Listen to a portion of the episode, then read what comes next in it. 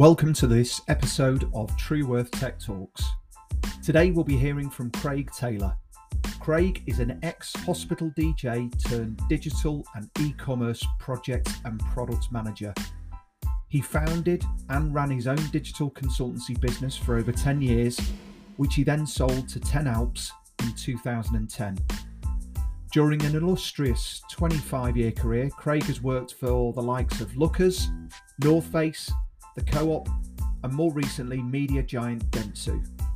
He's worked and led on all aspects of the digital lifecycle, including strategy, discovery, project product management, delivery, testing, and training. And he takes a proper training mentality to everything he does, and that really comes across in this episode. He's a great facilitator, a real people person who enables others, and is a big advocate for empowering people and the benefits of this when delivering any technical project.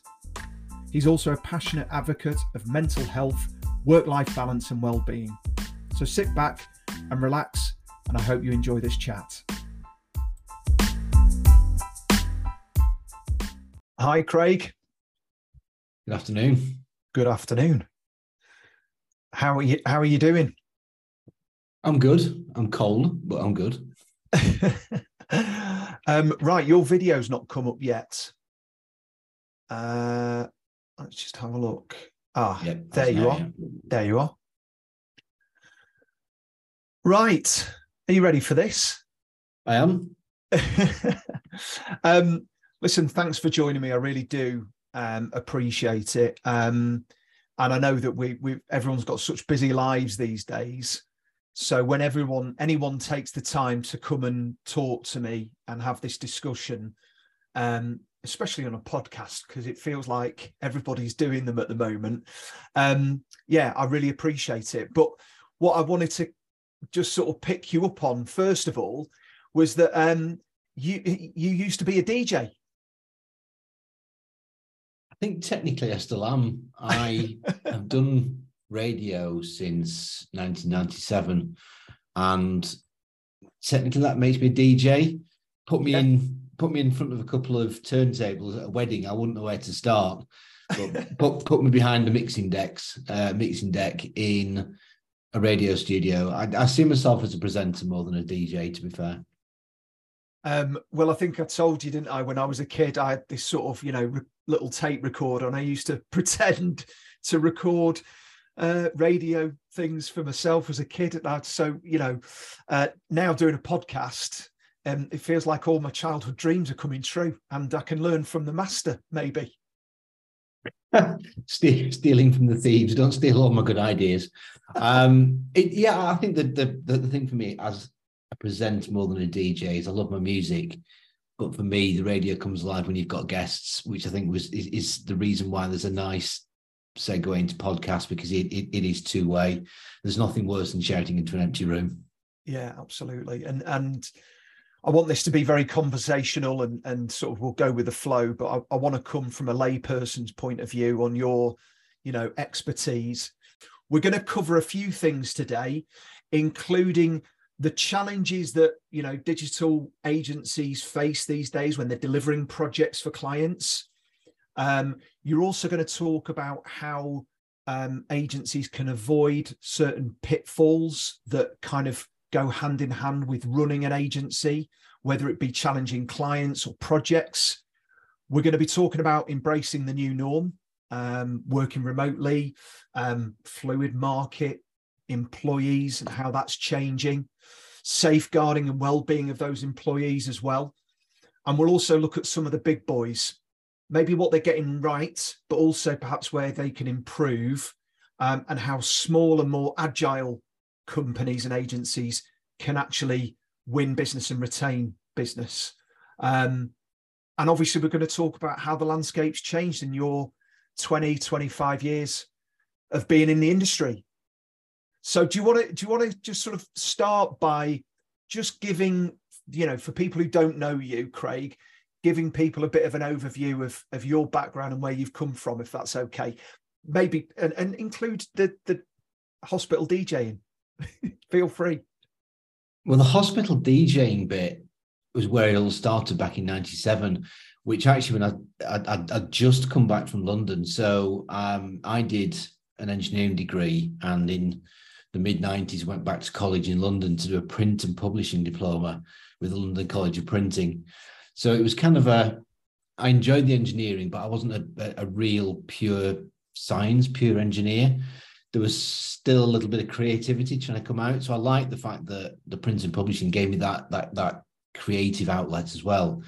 But when I came back up to um, the north, I ended up working for Time Computers, who at that point, yeah. yeah, they they they were huge. They were one of the really early mass market producers of affordable home desktop PCs. Yeah. Um, up there with Tiny, Evesham. This was just when Dell were in the very, very early days. And obviously, 97, 98, the internet was an idea. Email was patchy. People were just starting to wake up to this thing they'd heard about called the internet. Um, it was still very much in the academic realms. And when I was working at Sound Computers, I realized really quickly that we were selling in uh, Windows uh, 98 PCs and Windows 98 was flaky at best.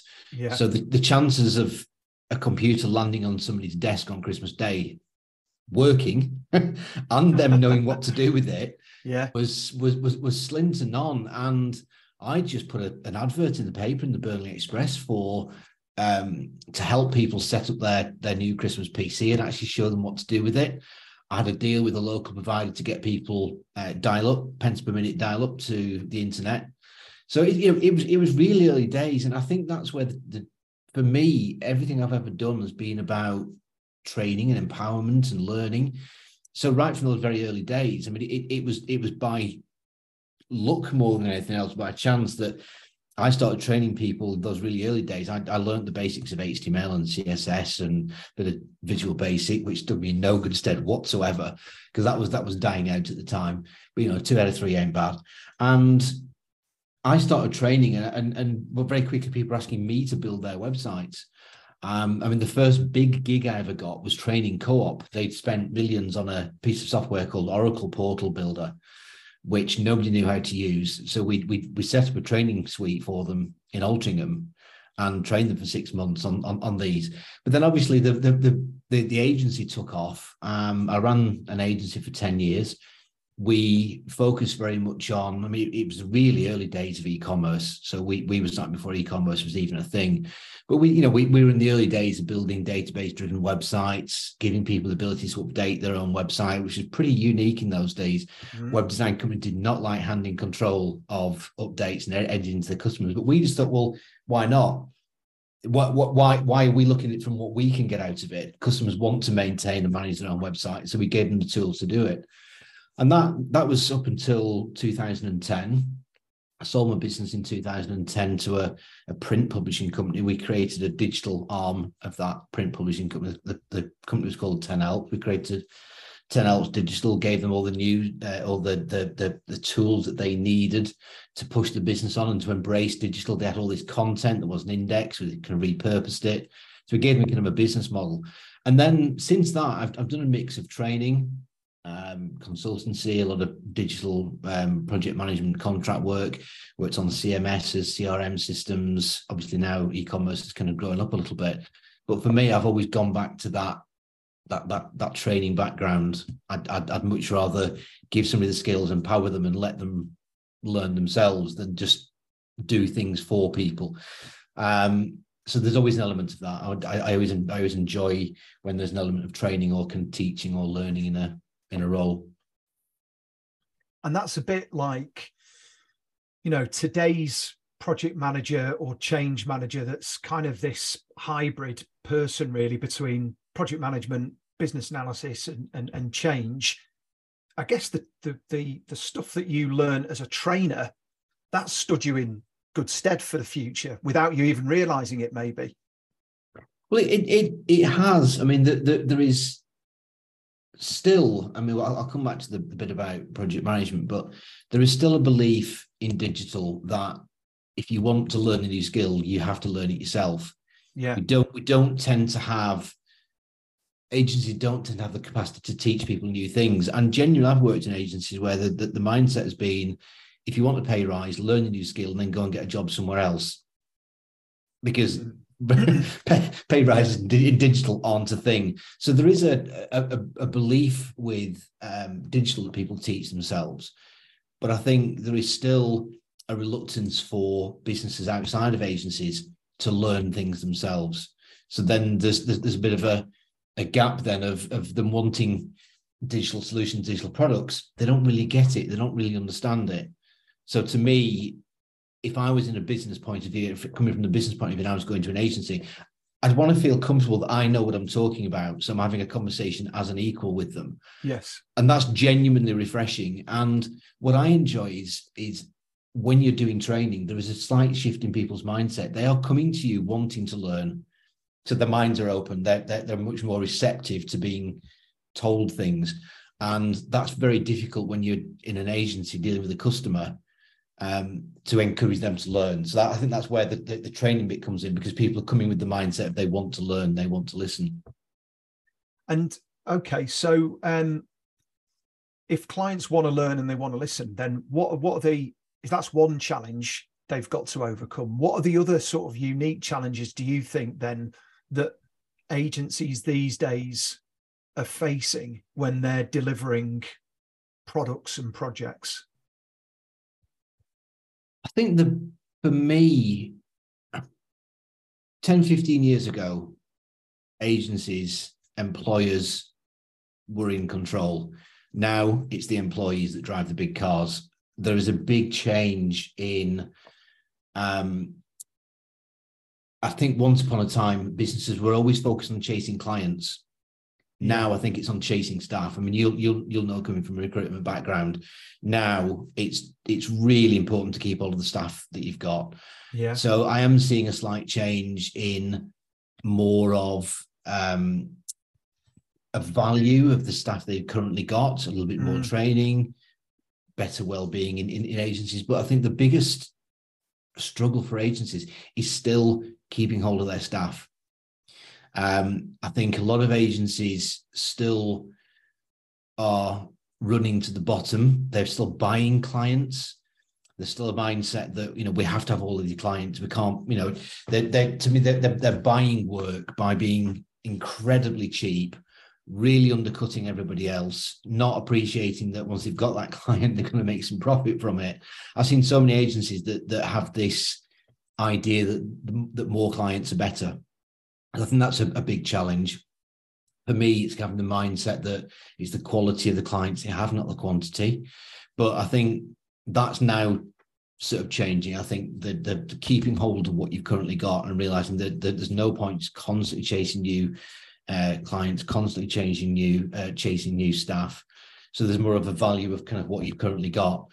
I think that's the biggest challenge. Um, keeping up to date with technology is is is now a lot easier. They they they they should be able to. There's, there's a lot easier access to to learning new skills. So I think that that that's been sorted out.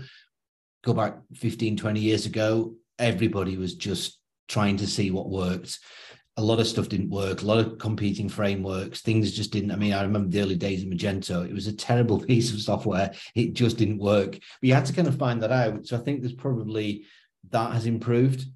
Um, but I still think there's a, there's an awful lot of, of, of agencies that chase work that has no real value. It's, it's interesting what you said about the retaining of, of people within the digital agency world, and I, I have seen that in the recruitment world as well. Um, but for a long time, it always felt like to me that it was it was kind of accepted that people moved around different agencies. There was never any real. It was almost like a, a given thing. Well, I've been here two years.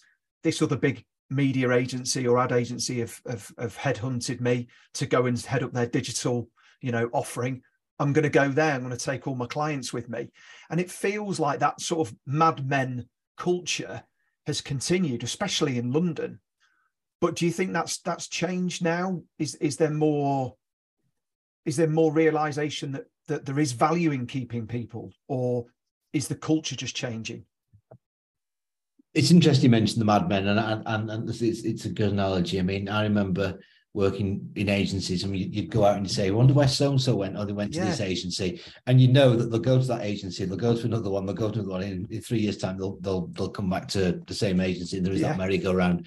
But that's really difficult to maintain and manage because every time somebody goes, you're losing all that knowledge, you're losing the relationship that person had with the client, you're losing their skills they're an important part of the team. They've got to be replaced. You've got to train somebody up. You've got to hope you get the right person that's got the right fit for the agency. It, it's very short term, but it was accepted. It doesn't really matter. People will spend yeah. a year. I still think it, it's it's unrealistic to expect somebody to spend three, four, five years in a business.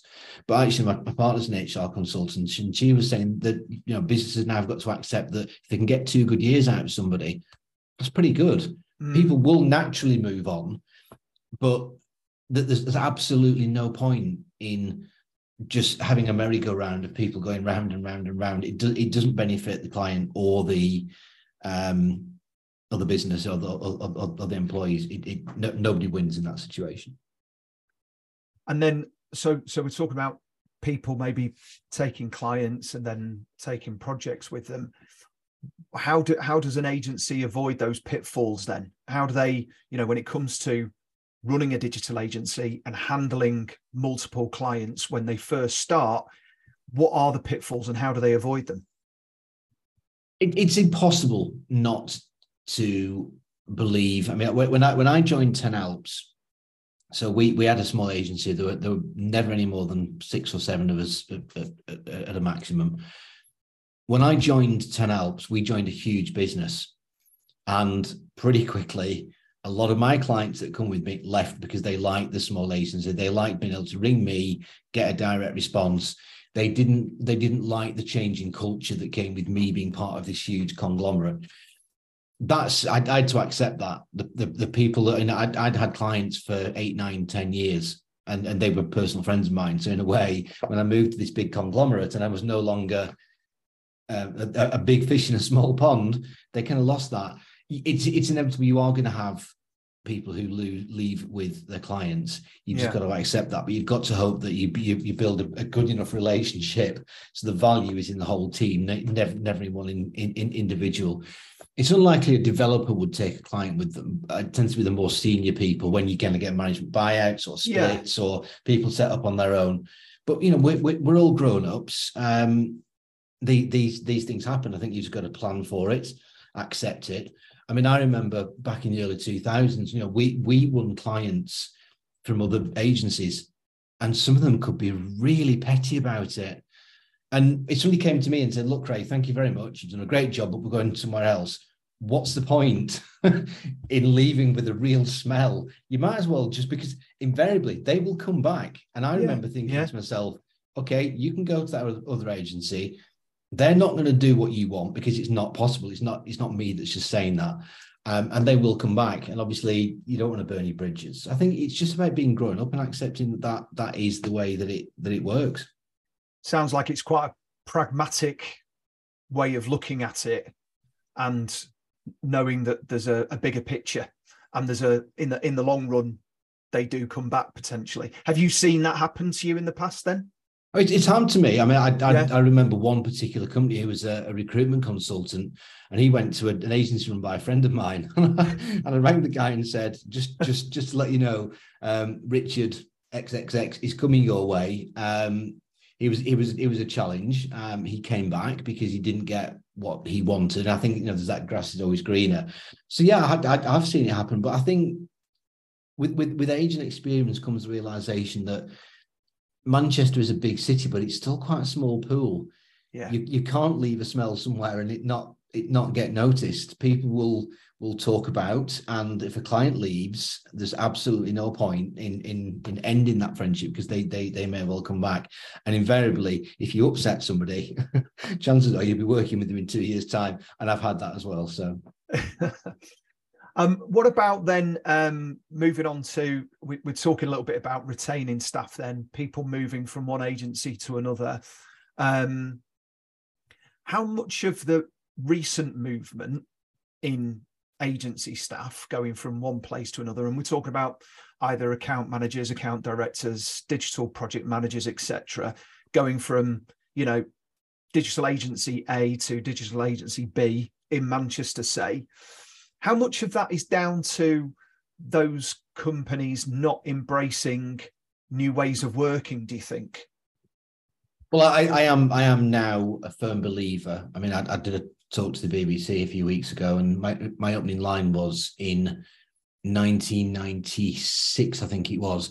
I was selling ISDN telephone systems with video conferencing and telling everybody believing it to be true that within five years we we would have um, got we, we would have done away with face-to-face meetings and all using video conferencing. 20 years later in a pandemic we've finally now accepted that we can still work remotely. We can work with more flexibility. We can do video conferencing. Don't get me wrong i don't think it, it is the be all and end all i still think there is definitely a place for face-to-face uh, contact but in a way, the belief by a lot of employers that if, if, employees weren't sat there in the office, they weren't working, has been proven not to be true. People can still be trusted, uh, people are still productive, and that couple of hours of, of uh, uh, time in a morning and an evening going backwards and forwards to the office can be used for keeping on top of your health and well-being and making you a more productive, happier and rounded, more valued employer. So I think the ones that value that and sadly, it is slightly the slightly older generation that running businesses that uh, haven't really embraced that. Like I say, my partner's an HR consultant. He's working with a, a, a very traditional conservative company at the moment, and they're really anti-remote working. But I think what they're going to have to accept is if they don't embrace it, their employees will go some go to somewhere that does. So, like I said, you know, it, it's it's now a shift and you hear all these terms like quiet quitting which yeah. if you if, if you know it's this idea that that people are reluctant to really push the extra hours and the extra effort because they, they need to know there's an immediate value to that. Um, i don't really agree with the quiet quitting. I think if you if, if you want to just do that that it, it, it's it's a bit of a work to rule. And i think um, I've always said I'm happy that I work some extra hours if you kind of get them back and if it's for the for the greater good. But again, employees ought not to take that for granted. And I think all of these things, um, if you don't keep hold of the staff and you aren't flexible and you don't realise that there is there is this power shift now to employees, you you will lose them and it will be become increasingly more difficult. And I've read some great reports over the last few weeks about CEOs in America talking about trying to introduce hybrid working. In some industries, it's working, and some industries, it's not. And in digital, there is very little real reason why people have to be sat at a desk in an office. Mm. Yeah, I mean, we we I've experienced it myself. You know, over the last two or three years, that um, interviews are now held over Teams or Zoom, um, and as long as a stand up's done in the morning and people are there and they are delivering what they need from a digital or tech or data point of view, it's all outcome based. So as long as you're delivering on your outcomes that's been agreed, there shouldn't really be a problem. I think that there is value in people getting together and collaborating and, and being in a in a place, but I think the place of work um, has changed. It's it's it's more now about kind of networking, socializing with your peers, collaborating. I think is is is important. I think it's important to get people together. I mean, we we've you know we've we've talked about this with the True Worth Collective about getting people together, not just talking online. Um, but yeah, you're right, absolutely. And I think the companies that have got that flexible attitude to where people work, they're the ones that are going to win the war on you know tech or digital talent in the future. Absolutely. Totally I, I, I, don't think we we we dispense with face to face altogether because I no you know, we we we we both talked about um, wanting to start networking groups. Um, since Christmas, I've made much more of an effort to actually go out and meet people. But that's outside the office. That's that's learning new skills, meeting new people. I mean, one of the one of the reports I was reading was um, the CEO of, of Very Group, um, who was talking about how difficult it is to onboard people remote remotely because they they never get an exposure to their colleagues. And I've had it, and I understand how difficult it is when you're working with somebody that you've never met. Um, the last couple of contracts I've done, while I was working with people in um, in Colorado and in Italy, and then the last one, people were all over the world, and I met very few of them, and it it does make it difficult to form those relationships, to form those levels of trust. So I think what the CEO of, of, of Very was saying is that when they onboard people, there is a uh, there, there is an acceptance that they're going to have to have people in the office for a certain amount of time, get them used to the technology, get them used to the culture of the business, introduce them to the people that they're working with, go and have those water cooler mo- mo- uh, moments, go to the pub in an evening and form those personal relationships, build the trust, build the empathy. Then by all means, go and work from home. But you've had that initial grounding, and I think that's that that is really important too. That's really that's a that's a really interesting forward thinking way of doing it, isn't it? Giving them a kind of three months grounding in the business, building up that trust both ways, and then allowing people that extra flexibility. Makes sense, doesn't it? Yeah, and I, I read something about the number of businesses that are trying to put in place tracking software, and talk about an absolute own goal. I mean, the the negative PR from these businesses that just haven't trusted their staff and have tried to put on uh, tracking software and productivity software and, and, and trying to work out it, it's it's an appalling thing. I think we've got to appreciate that whether it's it's in a business or a business to a client, the, these relationships are grown up relationships, just yeah. as personal relationships are. And if you have a relationship where there isn't mutual trust, it ain't going to work. And I think that's just as important with employees as it is with personal relationships. And again, it's the same with clients. I mean, I talked about agencies chasing clients and allowing clients to, to be too dictatorial. I've, I've worked in agencies where they're terrified of the client and saying no to the client. And I've had to sit there and say, no is an incredibly powerful word because you, you, you wouldn't have that, that one-sided um, level of, of, of an unequal amount of mm. respect mm. in a personal relationship, you'd say that's a toxic relationship. So why do we allow that with clients? Why do we why do we why are we not as a sector comfortable saying to clients no? it's interesting, isn't it? And uh, um, I think it's that boundary thing, isn't it? It's that ability to set some boundaries with your client, with your staff, how you as an as an owner you've got to put those boundaries in place because otherwise you'll be overrun. I know I find I have that challenge literally every day. Um, and you, are right, it's very hard to say no to a client. It's like, yeah, I'll do that. Yeah, I can do that. Yeah, when do you want it by? Um, but you're right, you, you need to you need to look after yourself there, don't you? And that brings me on to so when you're an owner of any sort of digital business and you've got people working remotely for you, how do you um, how do you look after their well-being? How do you make sure and monitor okay let's not monitor their work but how do you monitor how they feel and what's happening with them and are they happy? If because that leads right into retaining those people doesn't it? And i'm sure your partner will have experienced this herself. It, it's it, it's what I, it's what I was talking to the BBC about a few weeks ago. So, I think the acceptance that working remotely um, engaging with people remotely is different. It's not going to be the same. It is going to be different. There are lots of tools out there, and actually, the, the last place where I was contracting, they they they brought a tool in which allowed people to say on a scale of one to ten how well they felt that day, which was okay, but it doesn't get to what's underneath. And I think that's when there's this personal connection that we still need.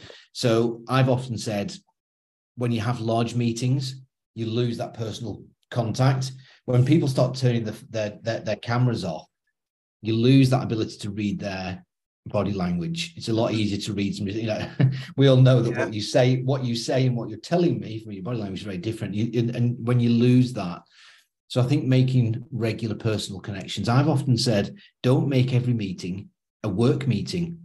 Have mm. personal meetings, have meetings where there is no yeah. agenda. You're not talking about work because you would do that anyway. Yeah, if you're working in an office, you'd have you, have your lunch time. Yeah. Where if somebody rocks up and starts talking about work, everybody moves to the other end of the table. Um, you go to the, you go to the pub, at, the pub at night, and I know the temptation is to talk about the boss and talk about the work.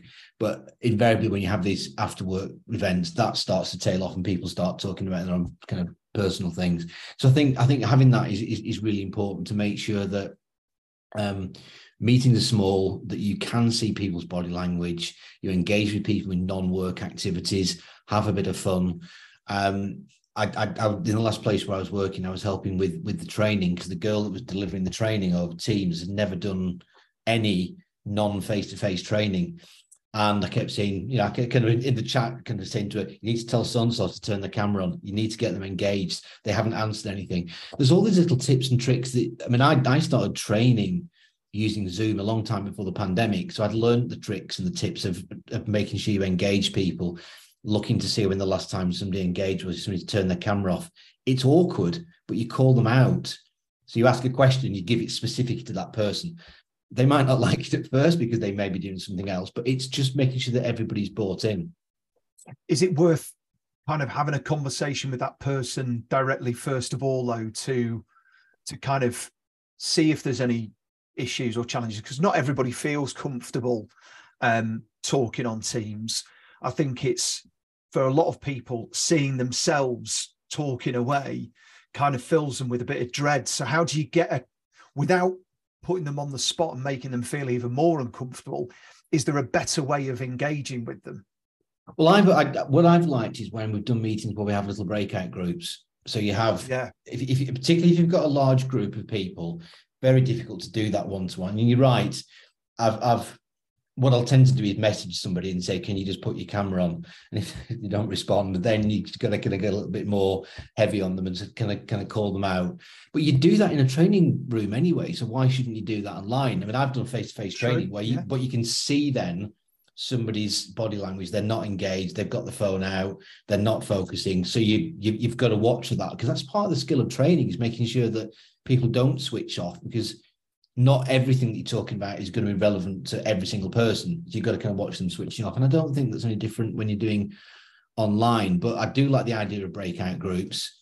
Um, I've used things like Miro boards to get people engaged. So when you okay. do a SWOT analysis, don't just, you know, I actually give them the opportunity to get onto the Miro board and move things around.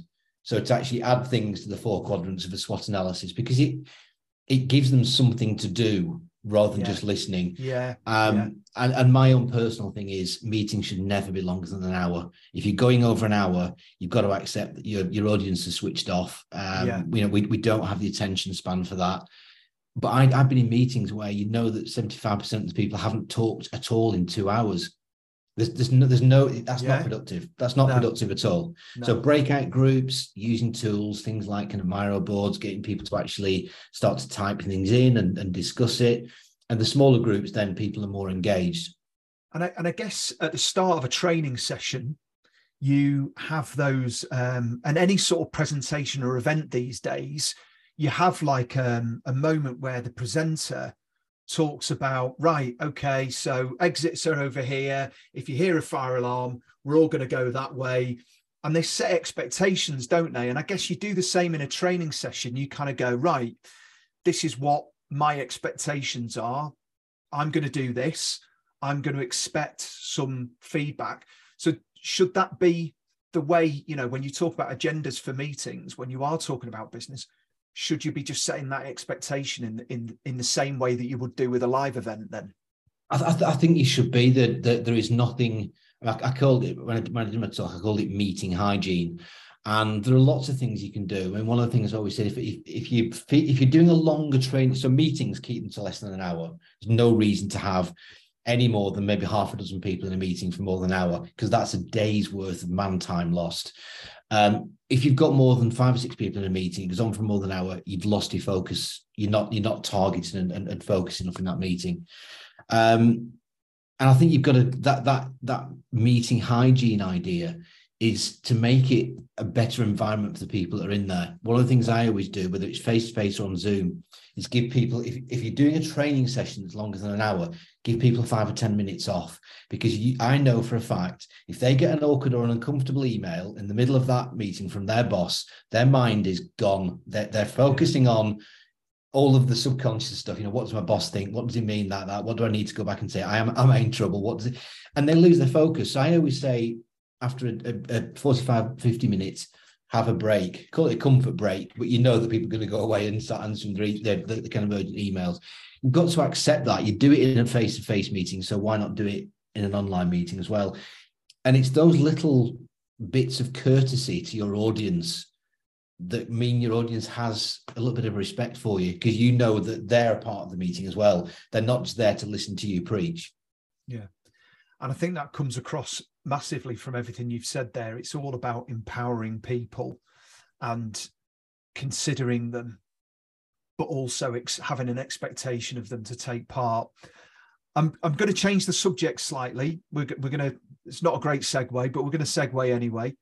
Um, we did talk a little bit about how when you went from owning your own business to then it being kind of bought and you being part of a all of a sudden a bigger conglomerate as you as you described it things changed and i think that we've both talked a little bit about how you know bigger companies whether they be recruitment companies consultancies software businesses as businesses scale and get bigger and bigger, it's harder and harder to manage. I mean, you know, we've seen Twitter losing 75% of their staff and they're still going.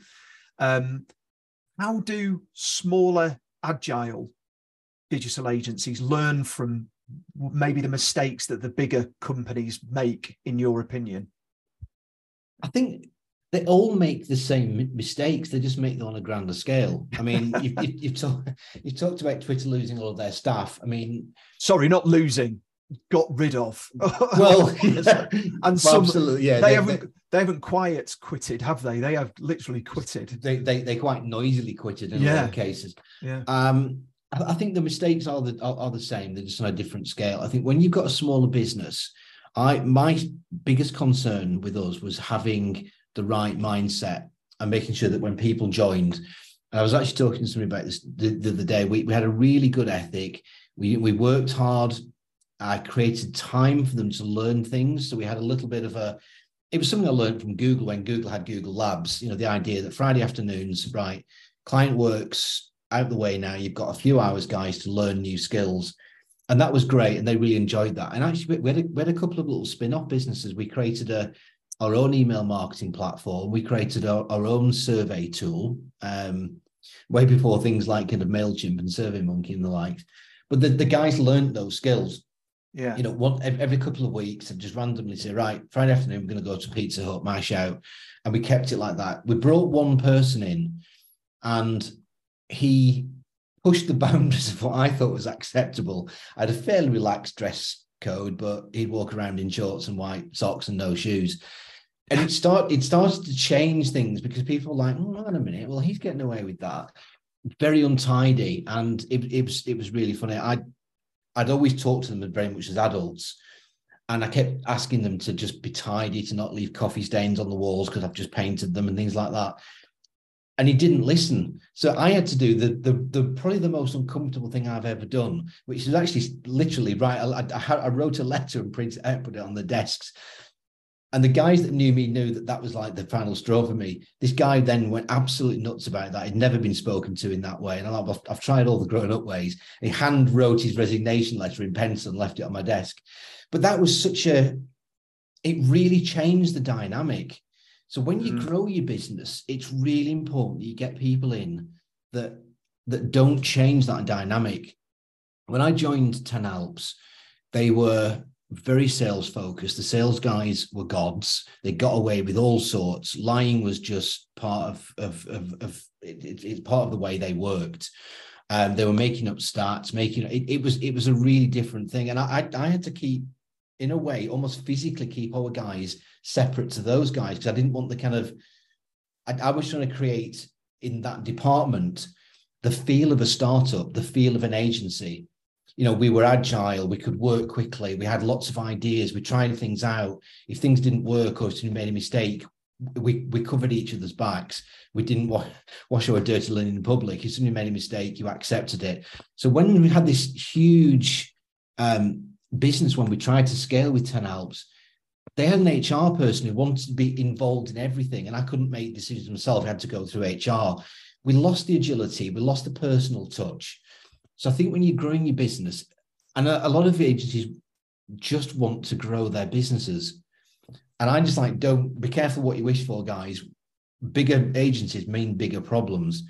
And I think for me, a lot of agencies lose the fact that, you know, you can be more profitable without having to really scale. But if you are going to scale, you have to have in mind what you want, what you want to scale to. Because, like I said, it's not just different problems; it's the same problems on a bigger scale, and that will really crush the reason why you started a business.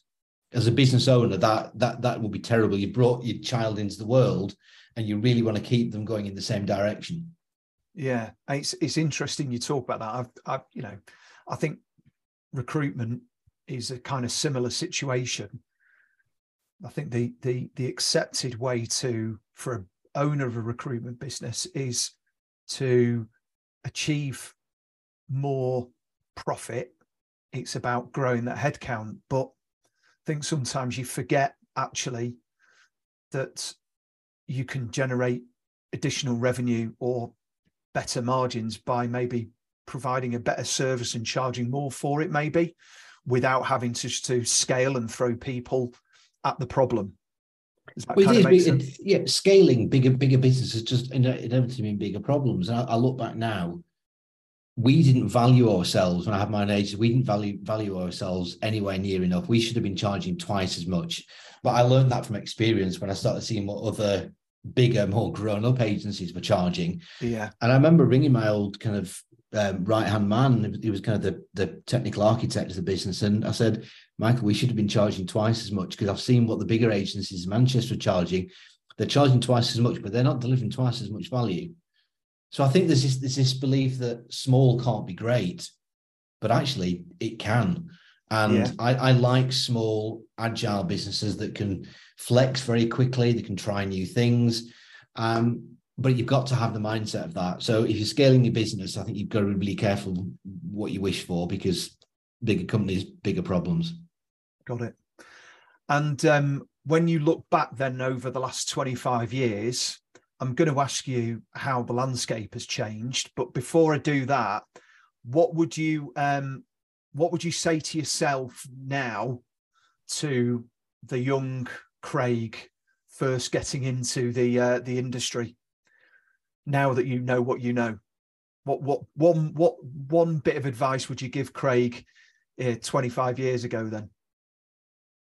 I think for me, we we created some great products in 2006, 7, 8.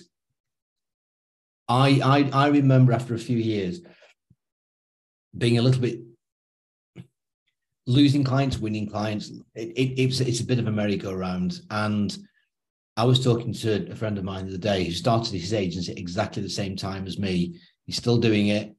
He accepts that he's bored, his words.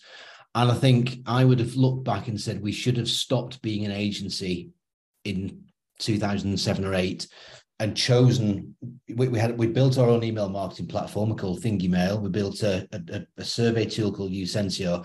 Usentio was being used all over the world, but we were just basically running it at cost and we didn't make any money out of it we should have. I, I look back now and think it's a couple of missed opportunities there.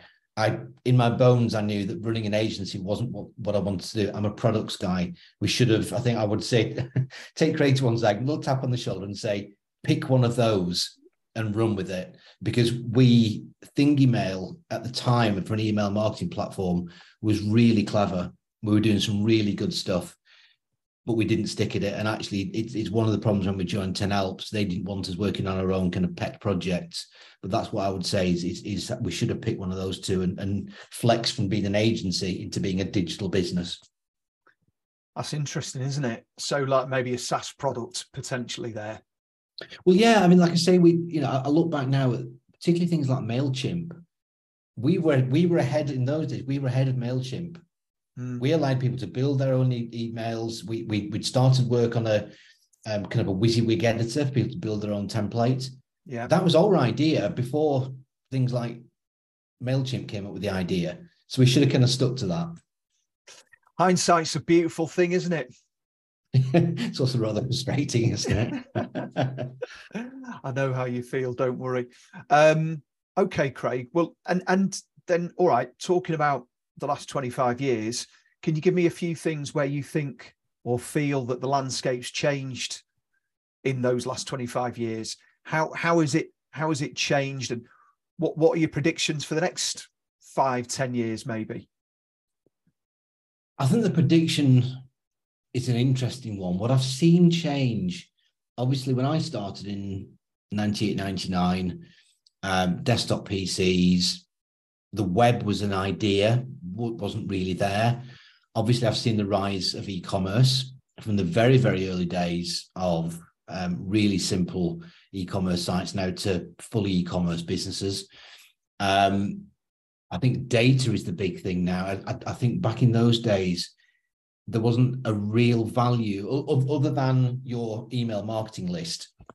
I think now value the, the value is in the data and the insights. There are obviously, as I'm sure you're aware, a lot of businesses now that are collecting all this data. It's a huge, yeah. it's a huge value to know not just what you, what your customers' email addresses, but their behaviors, their actions, their emotions, their triggers.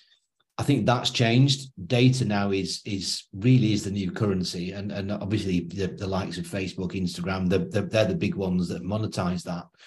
Um, I think we've got slightly more mature technologies. Back in those days, there was still an assumption that you started a lot of things from scratch. You learned very um, basic things like you know you learn Visual Basic HTML. So there's a lot of frameworks now. I think development is a lot quicker. You start with a, a foundation and build on it but it's something I was always banging on about in the late 2000s was there's, there's very rarely a, a, a good business case to start from scratch. You go out, you find the fund, you find the foundation. You don't create your own Lego blocks. You go and get them, and you build something from it. Uh, so I think that that has changed. Um, like I say, we, have gone now from the clients being the valuable thing to the employers, employees being a, a big thing. I think there is obviously now. I mean, when I started, there was no social media. So now, you know, reputational damage, PR, all of those kind of things are really, really important. The way that we market things has changed. Obviously, my day, and I remember teaching SEO in the really early days, 2002, three. Um, I was teaching people how to do ethical SEO because there was a lot of the black hat SEO. Yeah, that's that's gone to a certain extent now. It, it, it's it's all about the social channels. You know, you are selling through social channels um, I remember when Google launched pay per click, and now you're looking at, you know, 10, 20, 30 pounds a click. It's incredibly expensive. And I worked at a, an e commerce business that spent half a million pounds a month on PPC. So you've got to look at but for half a million pounds that you would give to Google for PPC. Jeez. What could you what could you do to sell in a social way? Yeah. Selling peer to peer and word, you know, word of mouth before it was word word of digital ones and zeros was always the best way. Our, our best leads were always recommends. Yeah. So I think we've kind of gone back a little bit now. So, so social is a, a peer to be a peer recommendation engine if you think about it. Mm. So I think I think that is is only going to get more and more important. I mean, we've seen the rise of influencers. They're nothing other than great networkers. Yeah. Yeah. And they're they're, they're, they're realizing, yeah, absolutely. Yeah. And there's nothing wrong with that. And I think some of them do take it to excess and they get a bad name, but they're very skilled at what they do and fair play to them. Yeah. And and um I can't finish a podcast or or even have a podcast at the moment and not mention AI and uh, ChatGPT. Surely that's going to disrupt um, digital agencies like it's going to disrupt every single industry how do you think that's going to play a part then? Well, in in in the in the first place, if it does disrupt, great, because you look at the likes of the Googles and you know going right back to the start, your Yahoos and your MSNs, and then you know your Facebooks and your Twitter. They, they they've all been disruptive, and we, yeah. we've we've we've learned and we've grown from it. So I still think AI is an interesting concept looking for an interesting problem to solve. I don't really understand where the value is in, in asking Chat G- GPT to write a blog post for you.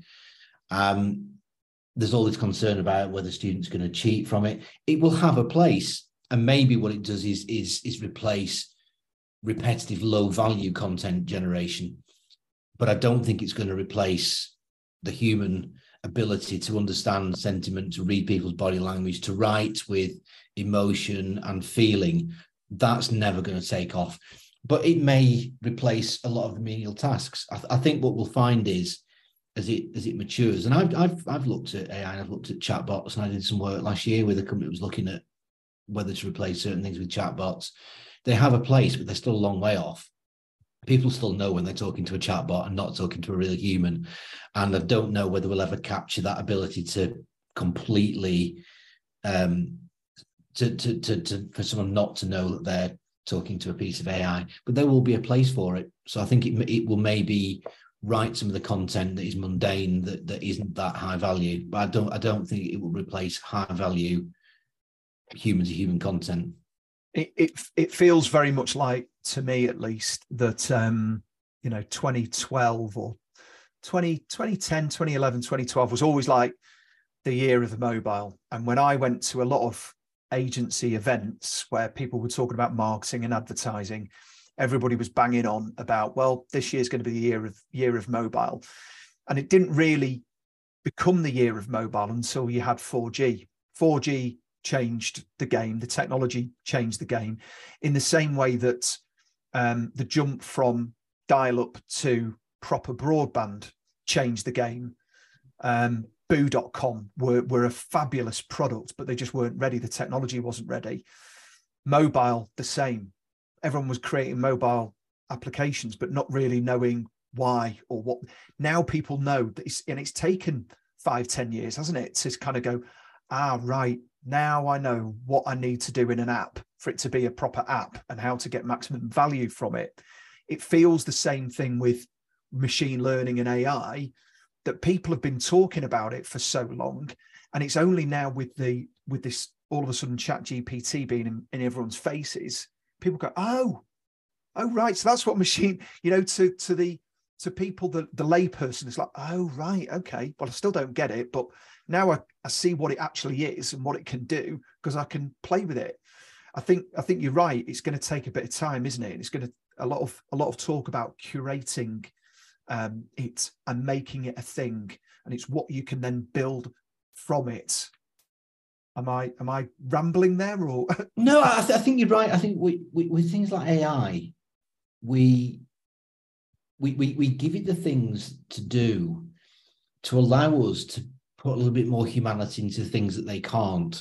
And I think at the moment it, it's it's a new technology. Like I said, I think there's a bit of kind of supply trying to work out what the demand is for it but that's great. We'll, we we we will we will test it. We'll work out what what works and what doesn't work. We'll find a place for it, like we have done over the last twenty five years.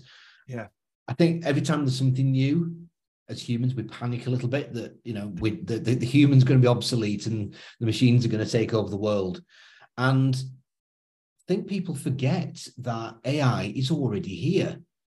We are already ceding our decision making. Every time we get into the car and put the sat nav on, we are ceding our decision making to a machine.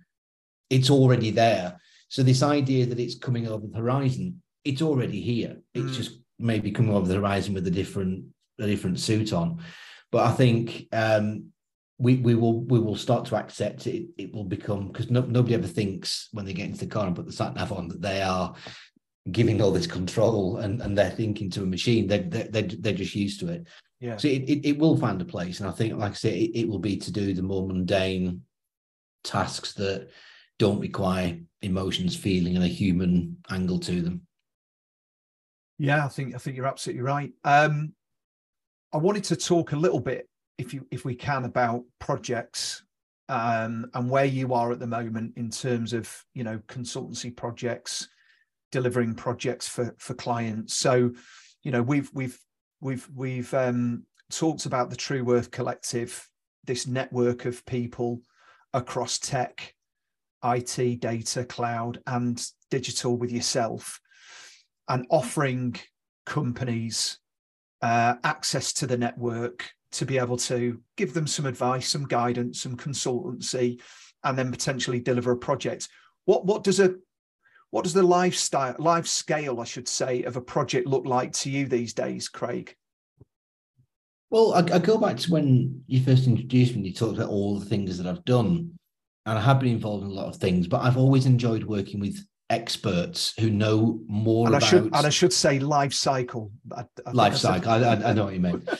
I I'm a firm believer right from the early days. When when I started my agency in 2000, I was doing the front end design, I was doing the back end coding, I was trying to learn databases. I was, I was actually teaching JavaScript, which I can't believe because I can't remember any of it now. Um, and very quickly, I'm like, I'm, I'm not I'm not an expert at front end design, but I understand it. I'm not an expert coder. When I brought a coder in, his, his first comment was, "For the love of God, Craig, don't code again because I kind of I kind of winged my way through it, but I knew enough about it to bring an expert in.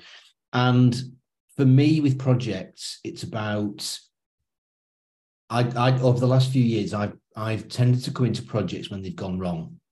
People have brought me in to try and fix projects that have gone off the rails, and that's where my interest in psychology came from because I started looking at why projects failed, why everybody sets off thinking they've got a great plan, great scope, great cost uh, control, and, and, and why they still went wrong. And I think because we miss out an awful lot of the psychology. For me as a project manager, I like bringing in experts. I like to work with real. I love it when you work with a great front end designer who'll come up with something you think, do you know what? If I lived to be a million years old, I would never come up with that a developer overcomes a problem with a really clever use of existing technology, really knows their stuff um, digital marketing people. I mean, I'm blown away by Google Analytics at the moment. I, I couldn't even get my head around it. It's completely changed. So somebody that really knows that inside out. So for me, it's about building the right team of experts and bringing them together and, and, and accepting that they all know their stuff really well. So it's about building the right team. It's about understanding when we plan for projects, cognitive biases, start to creep in. We're, we're, we're unnecessarily and unrealistically optimistic. We don't tend to want to learn from our existing problems. I mentioned before that I think we, we as, as a sector, we chase clients. And what that means is that we, we, we start off with, with projects that don't have the budget to ever be successful. Um, I think we try to do too much sometimes. So with projects, particularly with the ones that have gone wrong, my first thing is to look at the scope and say, right, well, there's only a few things that can change here if you want this to go live on the same date, we need to descope it. If you wanted to go live on the date on the same date with the same scope, we need more money. Simple as that. It's quite simple, but it's it's bringing these things together. And my personal belief with project management, and I think this is a real drop catch within digital, we don't value project management. We we bring in people who to be a project manager, but then they're not a project manager, they're a project administrator, and we don't give them the ability to make decisions. As a project manager, you're a manager, you ought to be able to make decisions. But I've worked in a number of agencies where project managers are not allowed to make decisions, they're not allowed to make calls. And in a couple of cases, they don't even get to speak to the client. That's the camp director's role, which I think is, is, is an awful way to do it. So we've got to value project management. But for me, it's about bringing together the experts, knitting it together being being quite tenacious as well because sometimes it is just to keep the momentum going to keep working towards trying to deliver something being realistic being honest and being comfortable about being honest as well. And that and i think that's sadly only something that comes with experience is, is the confidence to go to a client and say it's not on track. It's nobody's fault. It's not on track but there's really only a few things we can do. We can either extend the deadline we can increase the cost we can descope it. So i think it's it's being that orchestra conductor, I think, a lot of the time, having the great people sticking to the plan, but making realistic plans at first and understanding that politics and psychology and people have to be taken account of. The technology is great, your methodology is really important, but if you don't factor in human relations, human emotions, politics, stakeholders, passive aggressive behavior, all of those things, that's project management. And that is a difficult skill to nail down. And I think a lot of agencies don't value it. They they bring in people that are comfortable with with, with communication and maybe project administrators. It's a very difficult thing. IT does it. IT bring in people, they give them good salaries, and they expect management out of them. But digital doesn't seem to do that, sadly. I think that's one of the best kind of answers to a what does a project life cycle look like to you? A good one um, I've ever heard. And also, without blowing too much smoke up your backside, you didn't talk about technology there. Most of what you discussed was about managing people and behaviors and managing expectations and just being honest with people. And and very rarely do people talk about that when they're a when they're a digital technical person. And I know you've said I'm not really a techie, but I like to work with technical people. But I guess that's the that's the key, isn't it? Bringing people together, buying into a bit of a vision and taking them on that journey and making sure that along the way, you're constantly checking in to make sure things are okay. Are you okay? Are we on track? If we're not, okay, what can we do about it? It's a pretty simple thing, but I think you're right. There's maybe because in big organizations, people are a bit scared of speaking up because they're worried about their job or they just don't want to get involved with the politics. I guess that's where the beauty of bringing in um, a consultancy or a collective like we've got really does benefit a client because we're not going to sugarcoat things for them. We're going to tell them maybe some harsh truths, but we're going to tell them things that they perhaps don't want to hear but need to, and things that don't advance us but but are good for the client. That's that's kind of that's yeah. kind of where I want to be. It's got to be ethical and credible, hasn't it? It it, it has, and there's nothing there's nothing worse than bringing somebody in as an expert and asking for their opinion, and then saying, "I hear what you're saying, but I don't want to hear it." I mean, years ago, back in 2015, I started with Lookers, and three weeks in, they were expecting the website to be launched. I looked at the website as, as it was, the work, the, the work as it was, went to see the agents that was delivering it, and then had to bring the person that employed me and say, we need to call a board meeting because I tell you now, if that website goes live in three weeks, it's not a little bit embarrassing. It's it, you're a PLC. This is share price changing stuff, and I was shaking going into that meeting. And I came out, and the the, the, the CEO MD Nigel just tapped me on the shoulder, went, "Thank you for that, Craig. That's what we wanted to hear. That's what we brought you in for." But it was really, it, it was incredibly nervous because I to basically go them go there in the first week and say, "You've made a catastrophic mistake here. Please don't sign the contract." Um, but in a way, if you if you you know, my, my advice to business will be: if you're going to bring a contractor in, you pay them good day rates, value their opinions. That's what they're there for. There's no point bringing them in saying, mm, "I hear what you're saying, but we're going to keep on as we are." Because there's no value in that. Um, and I, I, I, think sadly, it comes with a bit of age and experience, but it also comes with being given the right mandate by the owners of the business to do that, to, to be that that that voice that maybe people don't want to hear, particularly people that have been involved with the project from the start, because it's going to be awkward for them as to why they didn't see these things coming. And it's it's an age old problem um, that um, that's always been there when contractors come into a business they are seen as oh god you know he's on more money than me or he's just coming in to get paid a day rate. He's not bothered. She's not bothered about what we're trying to achieve. And there's that resentment isn't there? So you're right people at the top the owners of the business the, the c suite need to really embrace the value a contractor can bring in and not just a, a developer or a support DevOps engineer. You know, they need to value them in the same way that a project manager or an interim CIO is, or an architect coming in. They need to make sure that everybody that they're going to be working with is is on board about why they're coming into the into the organization. But again, that just comes down to communication, doesn't it? And being I really think, clear. I think, yeah, I think they they have to be brought into an organization that is prepared not only to hear what they're saying but to listen. And there's got to be that that that mindset with with with, with the team. I i genuinely can't think of a of a of a place where i've come in where there's been with the people that you're working with on a day-to-day basis a resentment that you're a contractor. I think mm. actually i mean i look back to lookers now and i've kept in touch with the guys. They really valued me coming in and helping them out. And yeah. that was and that and, and that was nice because the relationship had completely broken down so for me, it was a clean slate. And one of the first things I'd I tend to do in these situations. I did it when I worked at a, an e-commerce business a few years ago.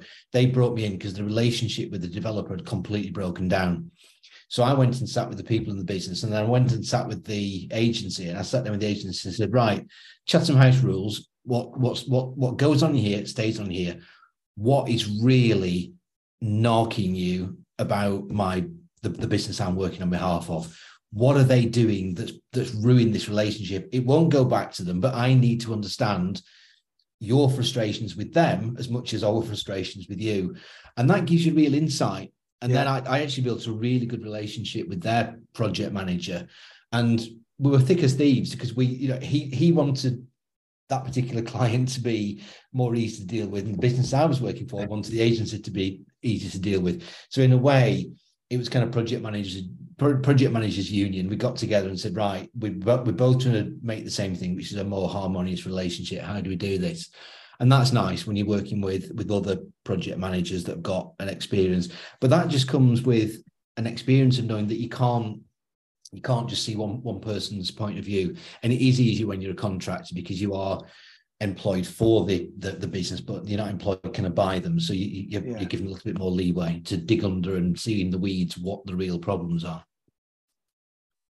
I think we could talk all afternoon about this, Craig. Um, and there's so much we've not covered. So I think we're going to have to have you back um, for another another chat, and we can we can get a, an agenda together and and really sort of maybe talk about some burning issues because I think there's a lot there, especially in the last 10 minutes or so, where we've talked about the nuances of, of actually delivering a project and how psychology plays a part. And I'd love to talk to you in a bit more detail about that, actually. I think that's really important. Um, but I really thank you today for your time and thank you for coming on the podcast. And I hope you enjoyed it. I have some. Thanks very much for giving me the opportunity to, to wax lyrical about digital. um, wasn't that a, wasn't that a company you work for? Wax lyrical. it sounds it sounds like a digital agency. Um, I, oh, I, I, remember some of the crazy there, a, there, there was a Wax Digital, I think. Was there? Yeah, I think I, so. I, remember things like purple turtle and blue jellyfish. It seemed to be that you just found a, a random animal and a random color, put them together, and that was the name of your agency. There were some fantastic names back in those days. I'm sure if you went on ChatGPT and, and asked them to spit out some uh, unusual digital media agency names or creative agency names, I, I might do it. Have, have, have a look at Wayback Machine as well, because um, a lot of these agencies that were around 15, 20 years ago, if you look at Wayback Machine, their old right. websites are still backed up and, and, archived. So you'll find some of these little gems of, of, of mm. strange names and strange businesses. Well, I think there's there's a blog there, isn't there? We used we used ChatGPT to come up with some new um, outlandish names for creative agencies. Um, I'll, I'll, I'll, ask it and let you know. Yeah, Craig, thank you again. Really, really no appreciate problem, you uh, you joining us. Um, we'll have you back again, and uh, take care and enjoy the rest of your day. You too. Thanks a lot, Sam. See you. Bye bye.